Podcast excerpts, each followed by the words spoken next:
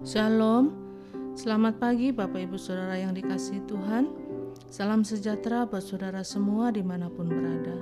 Saya kembali mengajak Bapak Ibu Saudara untuk bersaat teduh dan berdoa Dalam renungan penuntun kehidupan setiap hari. Kiranya damai sejahtera dan sukacita oleh roh kudus Senantiasa melimpah dalam hati dan kehidupan kita semua. Tema renungan kita hari ini Hidup menurut roh Ayat bacaan kita terdapat di dalam Galatia 5 ayat 16 sampai 26 dan di dalam ayat yang ke-16 17 berkata demikian. Maksudku ialah hiduplah oleh roh, maka kamu tidak akan menuruti keinginan daging.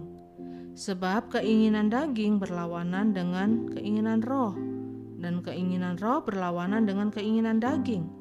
Karena keduanya bertentangan, sehingga kamu setiap kali tidak melakukan apa yang kamu kehendaki.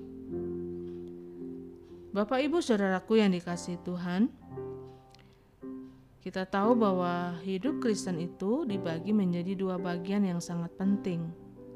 Pertama adalah hidup dalam daging, dan kita memang masih hidup dalam daging, tetapi Alkitab juga berkata, hidup kedagingan kita harus semakin merosot Artinya, hidup daging kita makin hari makin mempermuliakan Tuhan.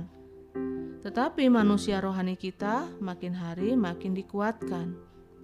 Artinya bahwa hari demi hari biarkan daging kita dikendalikan oleh roh. Bukan membiarkan roh kita yang dikendalikan oleh daging kita. Karena orang yang hidup dengan daging akan binasa, tetapi orang yang hidup dalam roh akan dipermuliakan dan memperoleh hidup yang kekal. Melalui ayat bacaan hari ini, kita dapat mengetahui bahwa Paulus sedang menekankan sesuatu yang sangat penting kepada jemaat di Galatia. Paulus mengatakan, "Hiduplah oleh Roh." Nah, pertanyaannya, apa maksudnya hidup oleh Roh? Jadi, dari ayat ini kita belajar bahwa hidup oleh Roh artinya kita memiliki tujuan hidup yang berbeda. Bukan lagi berpikir bagaimana caranya untuk bisa hidup menyenangkan secara daging, bukan bagaimana bisa mencari keuntungan buat diri sendiri, tetapi kita punya tujuan hidup yang berbeda, yaitu bagaimana nama Kristus dipermuliakan, bagaimana supaya jiwa-jiwa diselamatkan, dan bagaimana supaya kerajaan Allah diluaskan. Jadi kita punya tujuan hidup yang berbeda dengan orang-orang yang masih hidup di dalam kedagingan.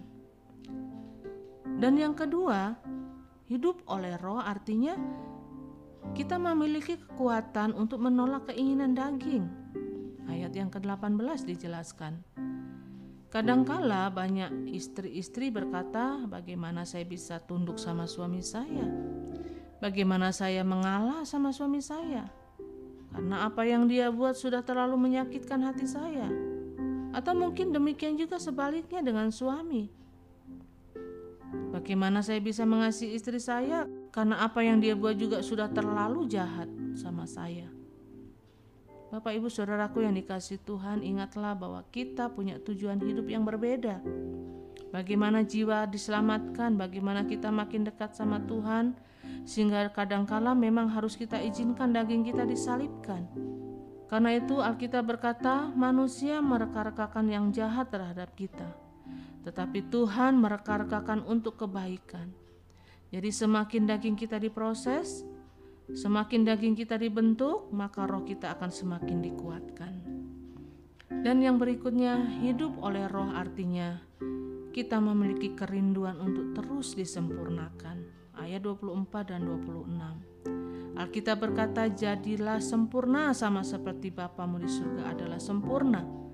Jadi waktu kita hidup oleh roh berarti ada kerinduan untuk kita terus disempurnakan. Nah Bapak Ibu Saudaraku yang dikasih Tuhan memang betul kita belum sempurna. Karena itu lewat firman Tuhan kita akan terus disempurnakan dan lewat roh kudus kita dituntun untuk semakin disempurnakan. Kalau kita masih hidup di dalam daging, maka kita akan semakin tertekan dan terbelenggu. Tetapi waktu kita hidup di dalam roh, maka kita akan berjalan makin hari makin kuat. Langkah-langkah hidup kita akan terus ada dalam tuntunan tangan Tuhan, sehingga kita akan hidup dalam kemenangan dan kita melihat kemuliaan Tuhan yang luar biasa dinyatakan lewat hidup kita. Amin. Mari kita berdoa. Bapa yang baik, kami bersyukur buat hari ini. Kami bersyukur buat kebaikan Tuhan. Kami bersyukur buat setiap anugerah Tuhan dalam hidup kami.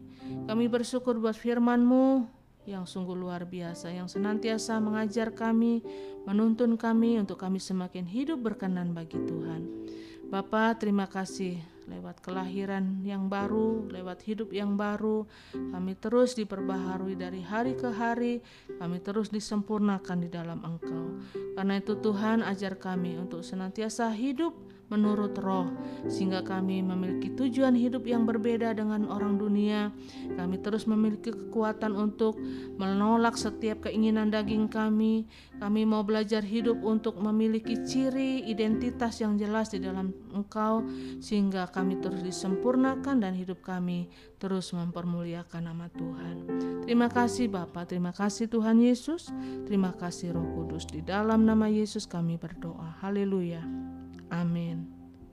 Kiranya berkat yang sempurna dari Allah Bapa kita, kasih karunia dari Tuhan Yesus Kristus dan persekutuan yang indah dengan Roh Kudus menyertai kita semua dari sekarang ini dan sampai selama-lamanya. Maju terus dalam tuntunan Tuhan, tetap semangat, sampai jumpa esok hari dalam penuntun kehidupan setiap hari dan Tuhan Yesus memberkati.